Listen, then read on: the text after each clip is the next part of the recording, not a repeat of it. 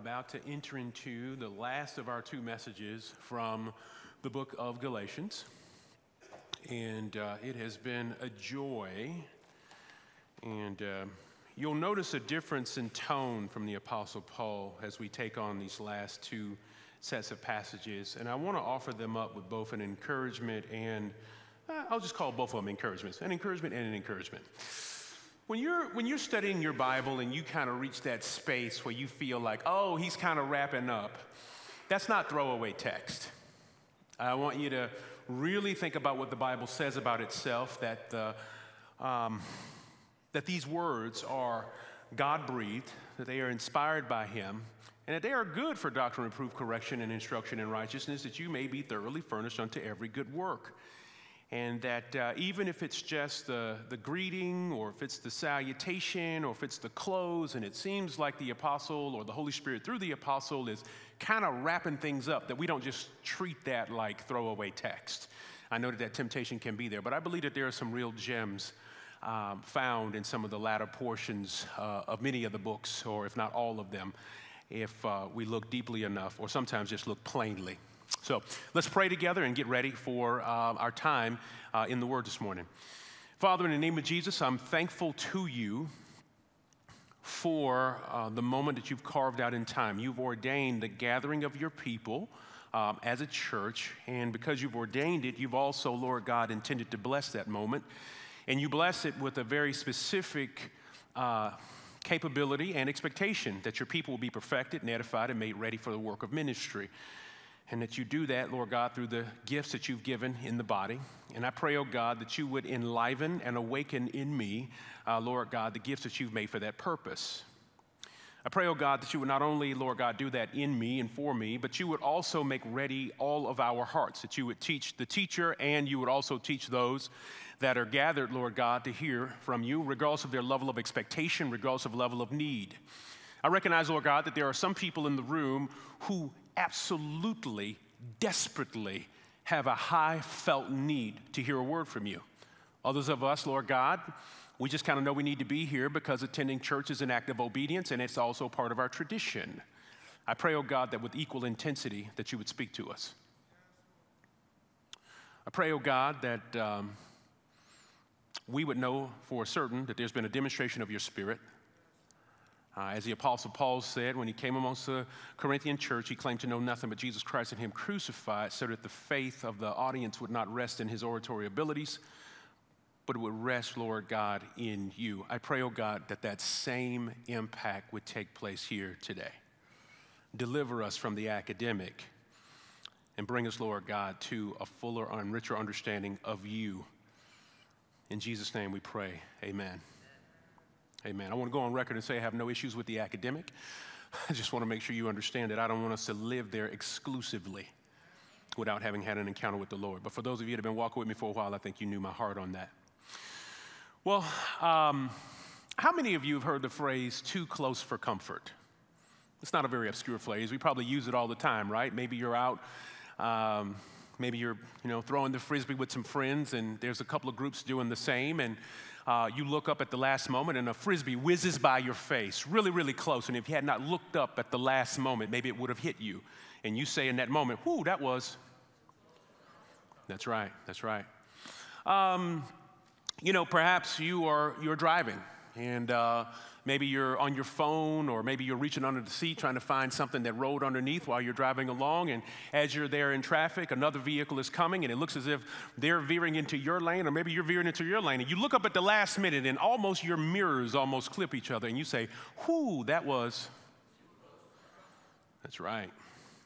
Maybe you're watching the news, and uh, uh, you just kind of, while you're washing dishes or maybe cooking a meal at the stove, and you look over and you see uh, a news flash. This just in from the broadcast station of your choice. And, and you notice that there is yellow tape and blue lights everywhere.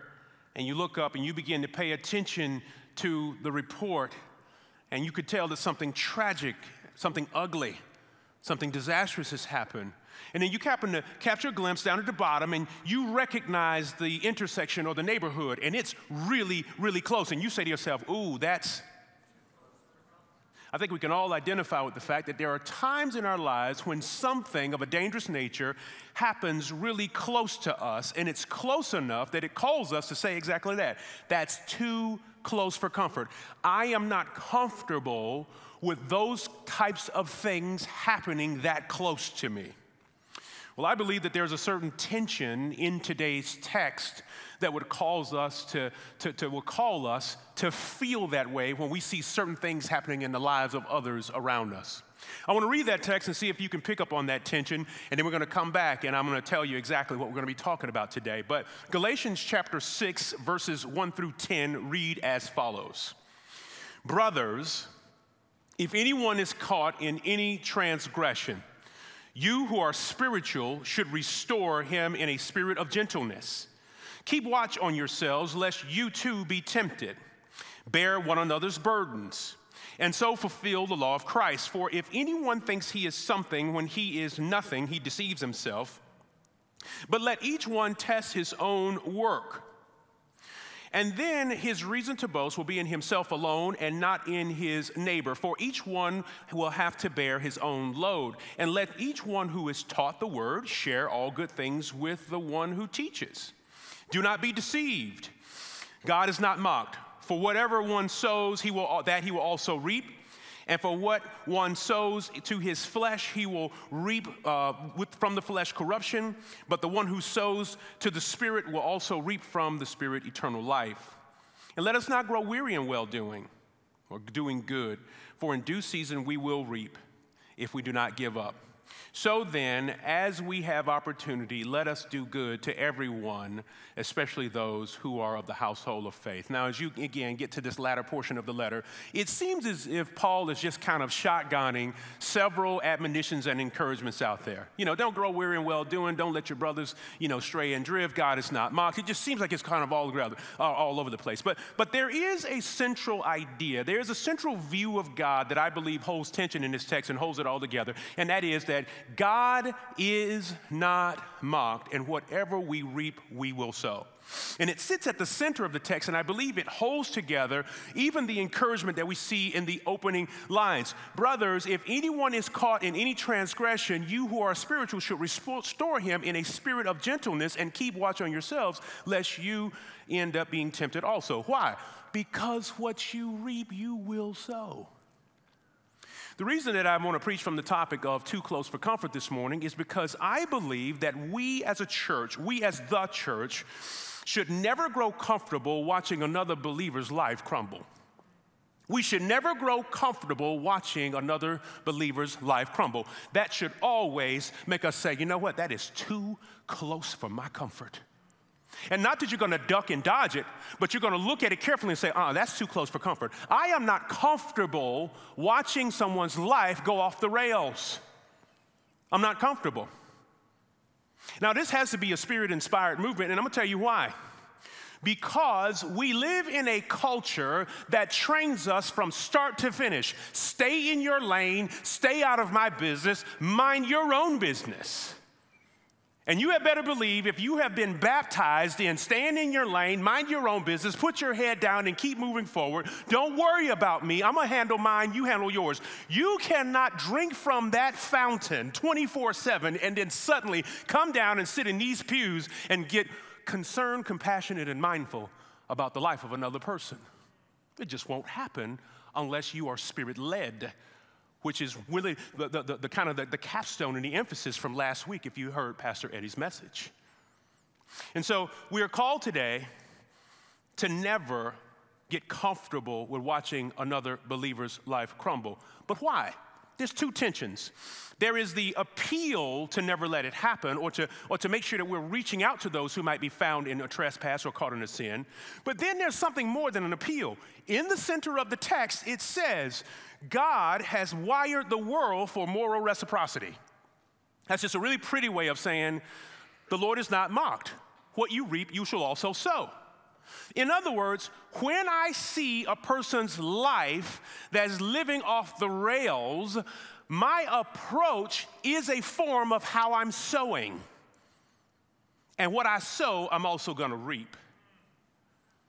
So there's a, there's a tension here where God is holding the body accountable for how comfortable we get when we see the lives of others who may be bearing a burden or may find themselves living below His grace. But I want to do some more work on this. Has God really wired the world for moral reciprocity? In other words, is there really in the fabric of the creation this you reap what you sow dynamic? Is that just a phrase that we like to use when there's good fortune that comes into our life and we want to be able to explain it by way of having done something good in our personal past? Or is it just a, you know, do we, because we, we casually use phrases like, oh, that's just karma. It's just coming around. What goes around comes around. We have all kinds of phrases to, to capture that. So, so even in the secular mind, we do recognize a correspondence between those who sow and those who reap. But, but what is the biblical proposition and why does it really work?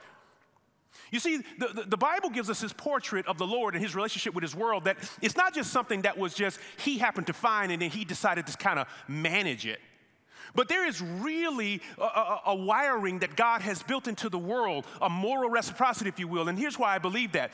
Uh, Hebrews chapter 11, verse 3 says, By faith we understand that the universe, universe, right? Not just your church, the universe, not just your world, the universe, the cosmos was created by the Word of God so that what is seen is not made out of things that are visible.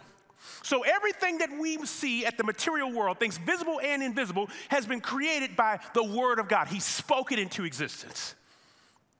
The Bible goes forward to say that in Colossians chapter 1 verse 17 that not only has the Father, God the Father spoken the worlds into being, but then it also talks more about his son and it says that he is before all things and in him all things hold together. So it is by also the son is actively holding this world together in the way that it works. But then the Son tells us something about the ministry of the Holy Spirit. So the entire Godhead is involved in this. John chapter 16, verse 8, it says, And when he comes, Jesus referring to the Holy Spirit, he will convict the world of concerning sin and righteousness and judgment.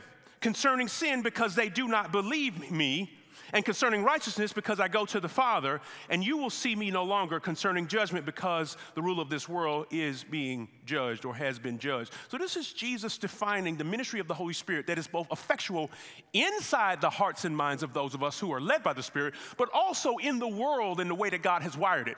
Actively working to bring about objective moral sensitivity, understanding that, that there are certain principles and certain boundaries that are baked into this creation, and that the Holy Spirit is convicting the world of its sin. So the Father spoken into existence, wired it by His Word. The Son is holding it together by His Word. And then the Spirit is actively working, reminding us all of the principles of God, whether you're in the family of God or not.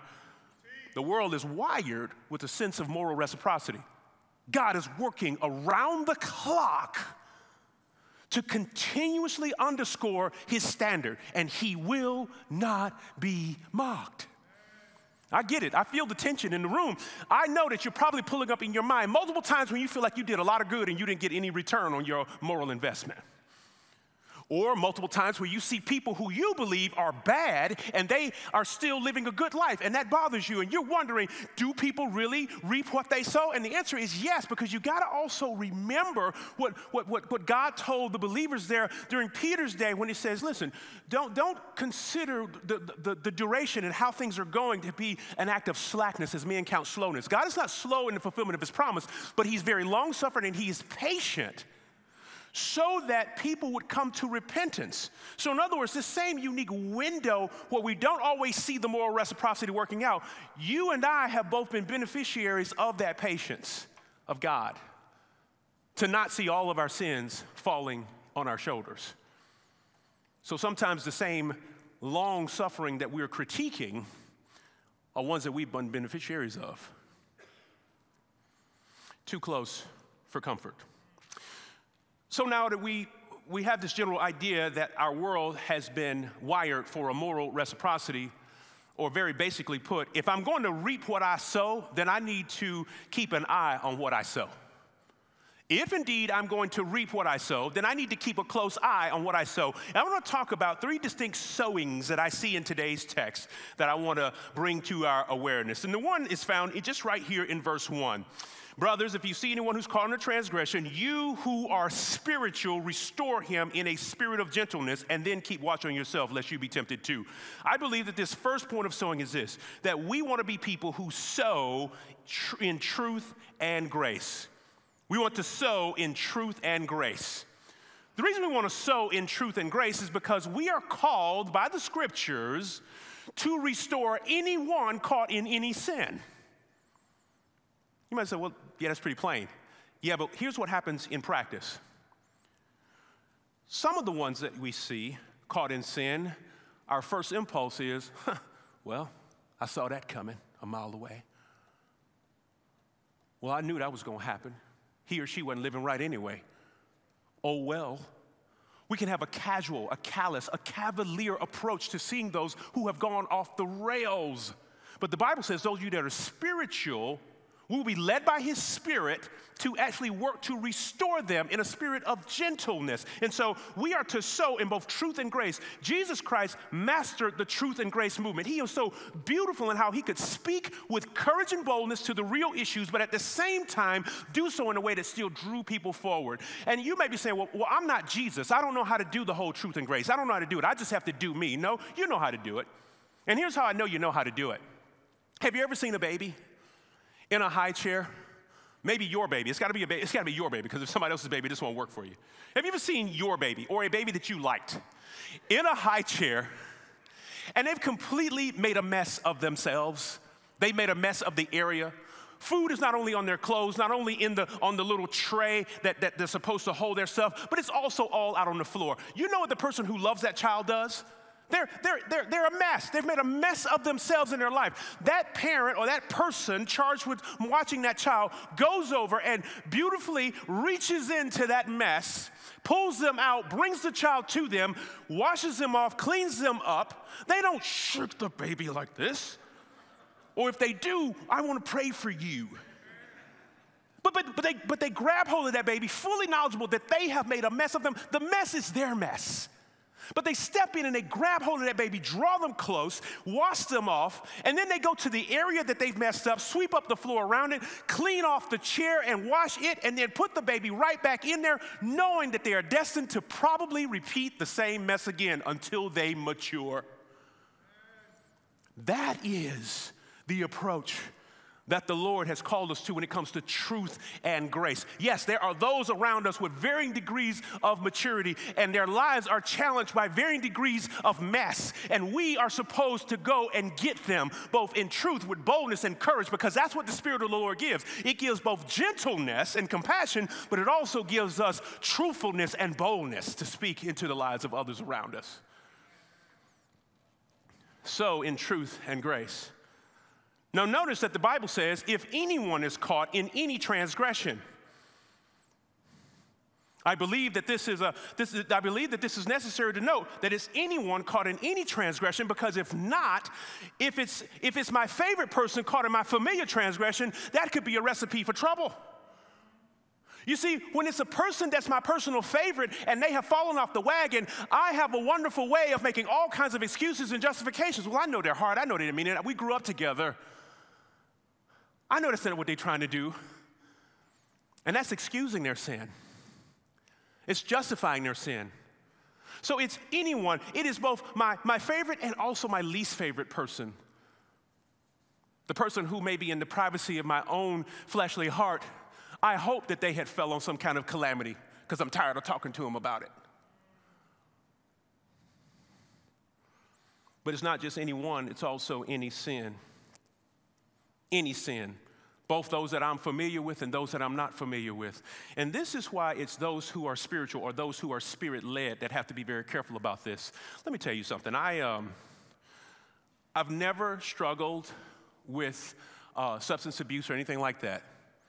And so if anyone calls me and says, you know what, uh, Rod, man, I, um, I fell again. I had another bender. You know, my, my thing is crack cocaine. I'm over here at the Gruzzy Hotel on the deep edge of town. It's 2 o'clock in the morning. Can you come get me? I have absolutely no issue going to get that person. But let me tell you something. I had to be careful of my own soul. If that had also been my issue, I should not be getting in the car to go get them. Or unless I end up at the edge of town in the Gruzzy Hotel with them at 2 a.m. in the morning. But for every single person, for anyone caught in any sin, there is a response the moment that the Lord puts that on our register and on our dashboard, there is a certain response that we can offer. You may not be the hands on person for every sin and for everyone in every moment, but there is some way that if the Lord has made us aware that there is a brother or a sister who has gone the way of a transgression, we are to be working diligently to restore them. And to do so in a way that keeps watch over our own soul. Spirit led people have a spirit inspired perspective on sin. I'm not looking to excuse it, and I'm not trying to be a junior Holy Spirit and add more excruciating pain to it. Uh, if I've got a spirit inspired view of sin, I'm viewing it between that person and the Lord and realizing that it impacts other people outside of them and the Lord. But also, I recognize that the ministry of the Holy Spirit, always in my life, is to extract us from sin and not to excuse our sin, to bring us out, but not to berate us while we're in it. Last week, Pastor Eddie shared uh, uh, that, that, that, that, that David prayed a prayer, Take not your Holy Spirit from me. That's never a prayer that people in this room should have to pray because the Holy Spirit living inside of us, if you have placed faith in Christ, per the promise of God, He is standing firm and steadfast in us. Even when you are at your worst, the Holy Spirit is standing there speaking truth. You're going to come out of this and you're going to come to me. He does not leave us, He does not forsake us, He does not abandon us. But He also does not sit there silently and say, Oh, well, I know your heart. No, He calls us up, He calls us out. And so we are called, who are spiritual, who are filled with the Spirit, who are led by the Spirit, to move with that same temperament. We want to sow truth and grace. Verses 2 through 6 tell us we need to do something else in the way we sow. Bear one another's burdens and so fulfill the law of Christ. For if anyone thinks he is something when he is nothing, he deceives himself. Interesting phrase. We want to sow compassion in action. We want to fulfill the law of Christ. What is this law of Christ that they speak of? I believe that this is a subtle or direct allusion to uh, uh what Jesus taught when asked what was the what is the greatest law of them all in Mark chapter 12, verses 29 through 31. It says, Jesus answered, The most important is this Hear, O Israel, the Lord your God is one. And you shall love the Lord your God with all your heart, all your mind, all your soul, and with all your strength. And this is the second, that you will love your neighbor as yourself. There is no other commandment greater than these. In other words, so when I'm moving with compassion in action, when I sow compassion in action, I recognize that in much the same way that the Lord Jesus Christ bore my burdens alone on the cross, that I am to also, in some way that is illustrative of the law of Christ, bear the burdens of my neighbor. We're not called to be their saviors. We're not called to be their junior saviors. But, but I do believe that if the Bible calls me to bear one another's burdens and also to share one another's blessings, it would look something like this. If you've ever had to help somebody move and it was just two of you, and it was time to get that oh so massive piece of furniture off of that truck the mattress, not the box spring, the wiggly one, that heavy, awkward one, that the weight is always shifting, right? I believe that for those of us that have burdens in our lives, that when we share one another's burdens, it's just like helping them to carry a mattress. Sometimes when we go to carry the mattress, we may be the one going up the stairs. Sometimes we may be the one on the, on the lower part of the mattress. Sometimes we may be the one who, who has to wiggle this way or wiggle that way. But, but, but we are committed to getting that mattress carried. That's what it means to bear the burden. Sometimes when you're carrying a mattress up the stairs, you can't see the other person, but you can hear them. And y'all have to pause for a minute and put it down and take a breather and say, You ready? We're going to go at it again. And you have to talk around the mattress and say, Well, what do you about? You have to collaborate on the burden. Sometimes when, you, when you're having some, helping someone to carry a mattress, you have to be prepared to lose a little skin on the back of your hand because you can't put the mattress down when y'all turn that steep corner to go up to the bedroom. And you, you've, you've gone too far to set it down now. You might have to mess up one of your good shirts. You may have to deploy a little bit more strength than you planned to for that day. But that's what it looks like to bear one another's burdens. It can be messy, it can be sloppy, it can be toilsome. But because you help them bear the burden, you also share the blessing. When you finally get to the top of the stairs and y'all get up there and boom and drop it down, there's nothing that feels better than that. Amen. I'm getting a text even now. Can you help me move next weekend?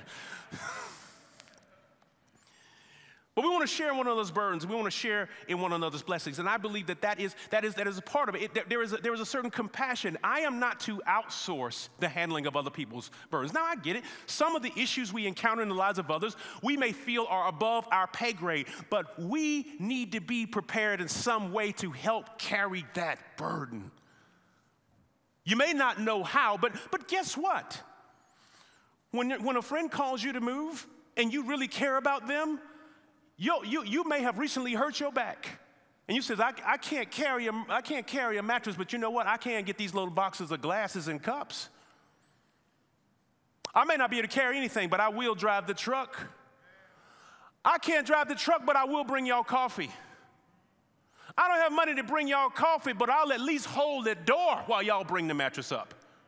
People who care about others who are carrying burdens, they find a way to insert themselves, and they're not being nosy, they're being compassionate.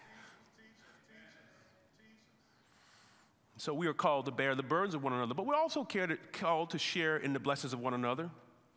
For those of us that are experiencing seasons of victory, don't let our Americanness, don't let our commitment to castle building and creating spaces designed for our own unique comfort become exclusive to us. Will you invite others in?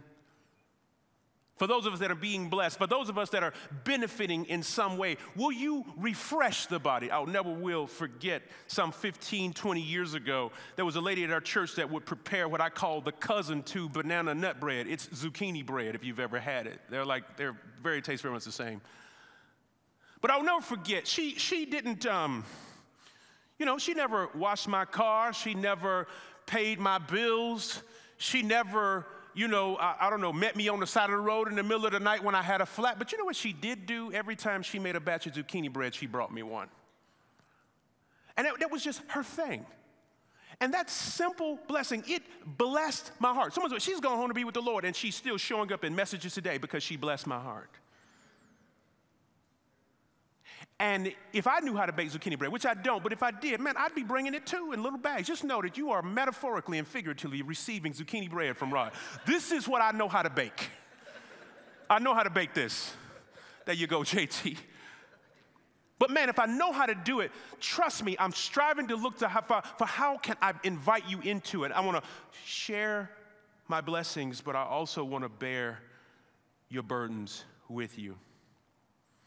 My faith in practice, my faith in practice should look more like a merry-go-round than a trip to Walmart. Help me out, uh, media team. Anybody recognize this? Now, all the people in the previous service, they rode this. Some of them built it. But, but this right here, this right here is one of the most beautiful analogies of sharing in burdens and sharing in blessings I've ever seen in my life. This is way better than the mattress. Let me tell you something. If you remember this, we would all get on that. Some sit in the middle, some sit close to the outside. And, and, and we would all put our weight on that. But we would all get on one knee and hang our leg off the side. And each one of us would contribute, pushing hard to make it go around. And what's happening? As we share the load of making that thing go around, we all share in the mutual benefits, screaming at the top of our lungs until the bell rings and we have to go back to class right? I mean, enjoying the blessing of us also rowing together with the shared burden. No one person carried all the weight, and no one person had all the fun. This was just a, a beautiful thing, but that's not what we see a lot of today. Right now, I feel like one of the greatest analogies of the faith uh, that we are having in the American context is more like Walmart. I have a list of things that I need, that I desire, I'm gonna pull up in that parking lot, I'm gonna go to my respective aisle, I'm gonna get my stuff, and hopefully I won't even have to encounter a cashier because I'm gonna go to the self checkout. I got everything that I need, I'll be back in the parking lot, fully incognito, in, out in a matter of seconds. As a matter of fact, I'm so committed to not encountering anyone. I'm dressed like, I mean, I'm trench coat and, and hat pulled down, like I don't want to see anyone. And I'm begging us, based on the strength of Scripture today, to not do our Christianity like that.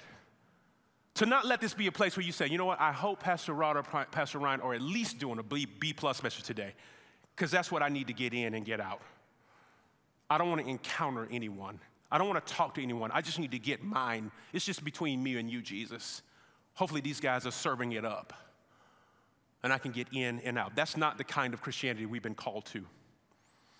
Our faith and practice should be more like the merry-go-round than the Walmart. Believe it or not, we're reaching the close. In verse 8, same passage, because we already read verse 7, right? The Lord is not mocked. Whatever we reap, we'll sow. But it tells us in verse 8 that we want to sow, that we need to sow in the spirit and not according to the flesh. And so my appeal is this that we want to sow in faith and not in flesh. If you notice anything about this sowing and reaping language, it's quite interesting because the fruit of the Spirit do not come about as a result of magic, it's a result of maturity. This is something, these, these, this is fruit that is grown in the life. Does that make sense? This is fruit that grows in the life over a season of maturity and through sanctification. It's fruit that grows and matured that doesn't just magically come. And then we're also subsequently told, don't grow weary in well doing. So don't believe because you don't see all the fruit manifest in your life now that you're somehow failing as a Christian or that God's word is failing or does it doesn't really work. We're supposed to recognize that we will reap in due time, but we need to keep sowing faithfully and recognize that the fruit of the Spirit are grown through maturity and not just popped into our lives via magic. We also need to recognize that what I reap is linked to what I sow, even if it doesn't look exactly like what I sow. Sometimes, many times, what we've been sowing, we find ourselves growing weary because what has resulted from our sowing doesn't look exactly like what we, well, what we reaped doesn't look exactly like what we sowed. And so when we sow, we are trusting God to reproduce how he wants it to reap. Remember, he is the one who has wired the world with this kind of moral reciprocity. So when we sow goodness and kindness and gentleness, when we sow in faithfulness, when we sow our seeds of obedience, when we sow in this life, we are at the same time trusting God to produce the outcomes that match his will and his glory. Not my will and not my glory. But it's only when we're spirit led do we feel and see that. I also want you to be conscious of the fact that sometimes when there are people in our lives, or maybe it's even we in our own lives, when we're bearing burdens and when we are when we are sharing blessings when there are people who need us when there's a, a brother or a sister who has gone by the wayside and we're trying to work diligently to restore them i think we need to also recognize that some of the failures in their life and in our lives are not necessarily due to bad seeds. Sometimes it's a soil issue and not a seed issue. Sometimes it's a soil issue, and I believe that Jesus speaks to this beautifully over in Luke chapter 8, verses 9 through 15, when he walks us through uh, this parable about the four different types of soil. In Luke chapter 8, uh, verses 9 through 15, you, if you know it, uh, Jesus begins the parable by saying, Listen, there is, a, there is a sower that went out and he's throwing seed, and some of it falls on four different types of ground, right? It's one who falls on hardened ground, some that falls on stony, some that falls on thorny, and some that falls on great ground. He's throwing the same seeds on all. Listen, there's people in our lives who have been hearing the same messages, grew up in the same families, have been hip, uh, uh, impacted by the same impulses in life and we're looking at them judgmentally because we can't figure out why they can't hold it in the lane. We're looking at them wondering why they can't pull themselves up. We're looking, wondering why they can't live holy. You got the same word I got. And sometimes it ain't a seed issue, it's a soil issue. And so Jesus says it this way He says, There are the ones, the seed, this is the word of God. They're the ones who, who, who uh, the, the, the path, when they hear the word of God, Satan comes and takes the word away from their hearts so that they will not believe nor be saved. Then he says that there are those who, when the seeds fell on, on rocky ground, these are those who hear the word, they receive it with joy, but these have no root, and they believe for a while, and sometimes in a, in a, in a testing, they will fall away. These are the people who, who, who may have walked among us. They may have joined our church with glee, and they may have seemed like they were going to be here for a long time. People in your life or in your church or wherever. And then you're like, man, what happened? They had so much enthusiasm. They were attending all the classes, they were showing up in multiplication pipeline. Now I haven't seen them in months. I wonder where they are that curiosity should cause you to seek to restore. Maybe it isn't a seed issue, maybe it's a soil issue. Maybe in their great excitement, they didn't have deep root. This then becomes a signal of how you and I should pray. This is the wisdom, and this is that spirit led compassion with which we can step into their lives. How do I help in this person deepen their root? How do I help this person live in a life where they are not thrown off by the persecution that is sure to come in this life? There's other soils mentioned here that those who, who the seeds go in, but the fruit is choked by the cares of this life and riches and pleasure. There are people among us who you and I know that it's not a seed issue. They heard the same word, they grew up in the same families, they've gone to the same schools, they've got the same impulses. You know that the word of God is in them, but their fruit is being choked because they are on, they are, they are on an adventure that has their eyes focused more on the cares of this life. It's not a seed issue, it's a soil issue. And if you know that, are you prepared to go in there and speak truth to help recultivate that soil?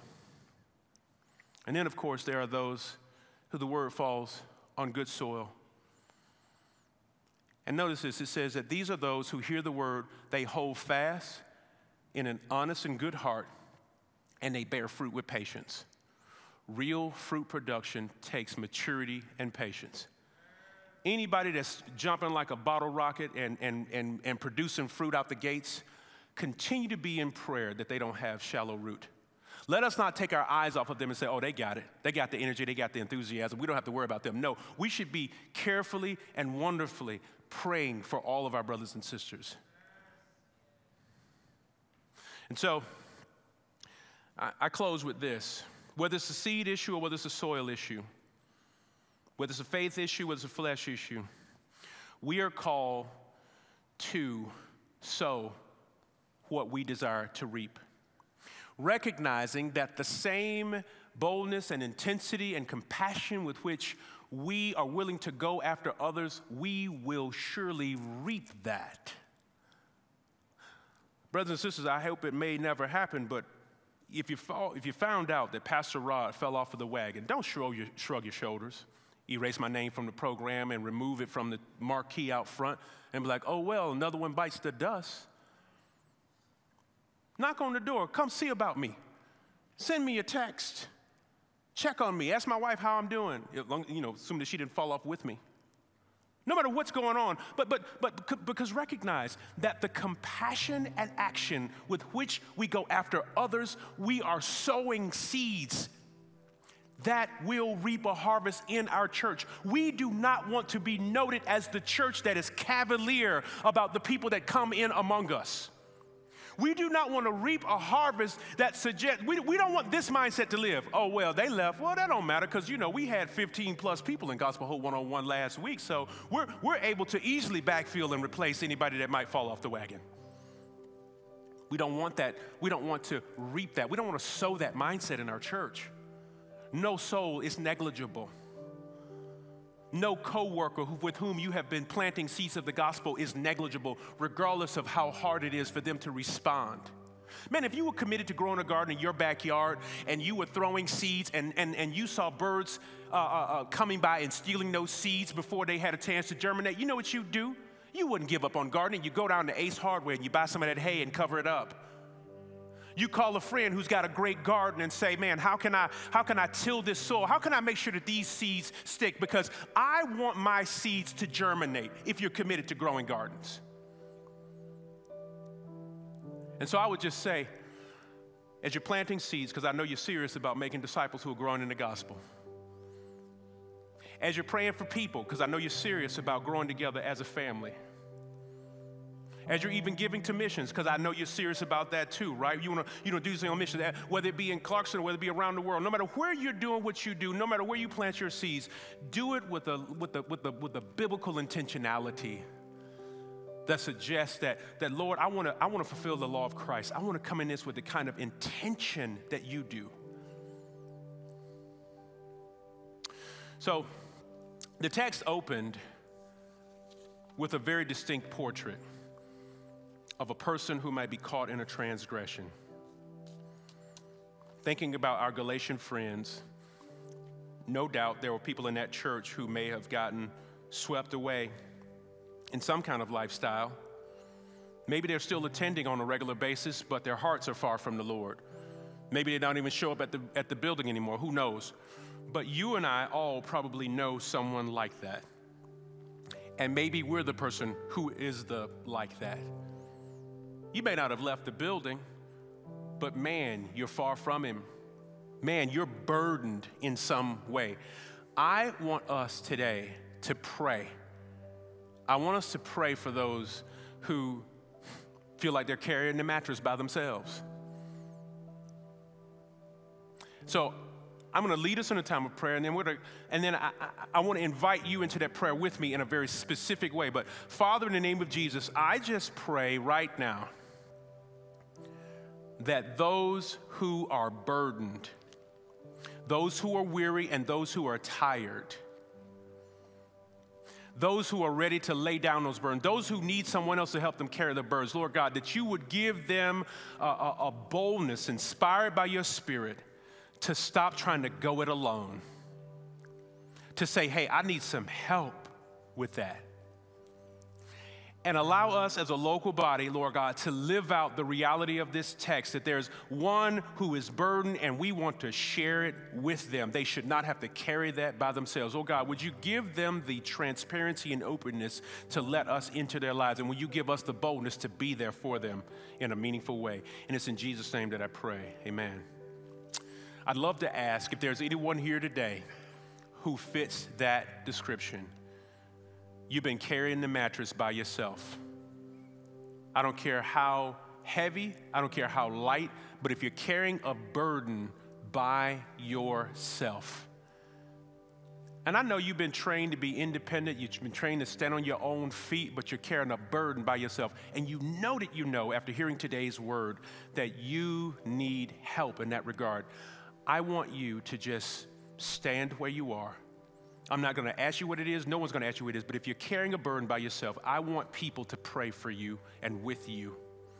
If you're interested in sharing and it's a way that we can carry with you, we'll do it. But would you, if you're here today and you're carrying a burden of any type, would you stand? We'd love to just pray with you. I'd love to just ask those around you to pray with you. Amen. I see those who are standing. Is anybody else who wants to stand? Because I'm going to ask us to pray.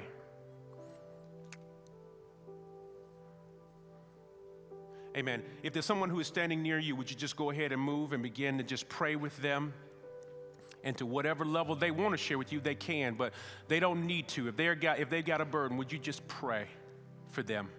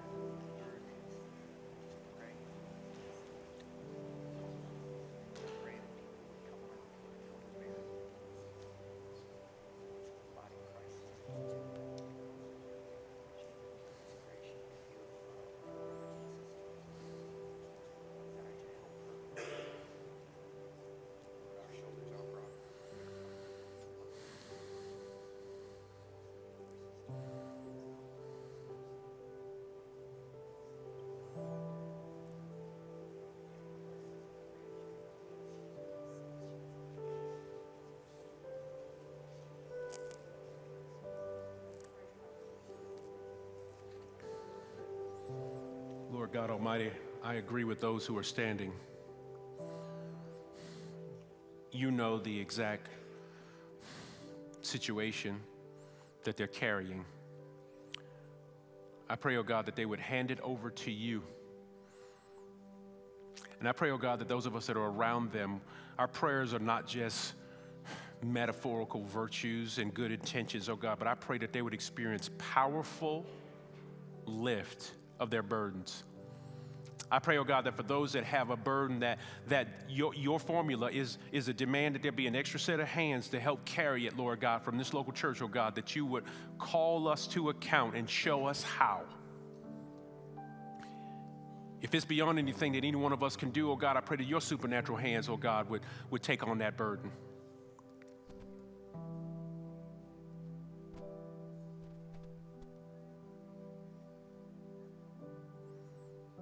I just pray, oh God, that you would allow our church to experience the blessing of the truth of today's word. I pray, oh God, for the person that is not here today, unable to experience because they have been caught away in a transgression.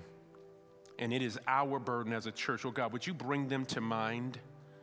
Would you help us to find them, to locate them, and to, with boldness, truth, and grace, compassionately seek to restore them? It's in Jesus' name we pray. Amen.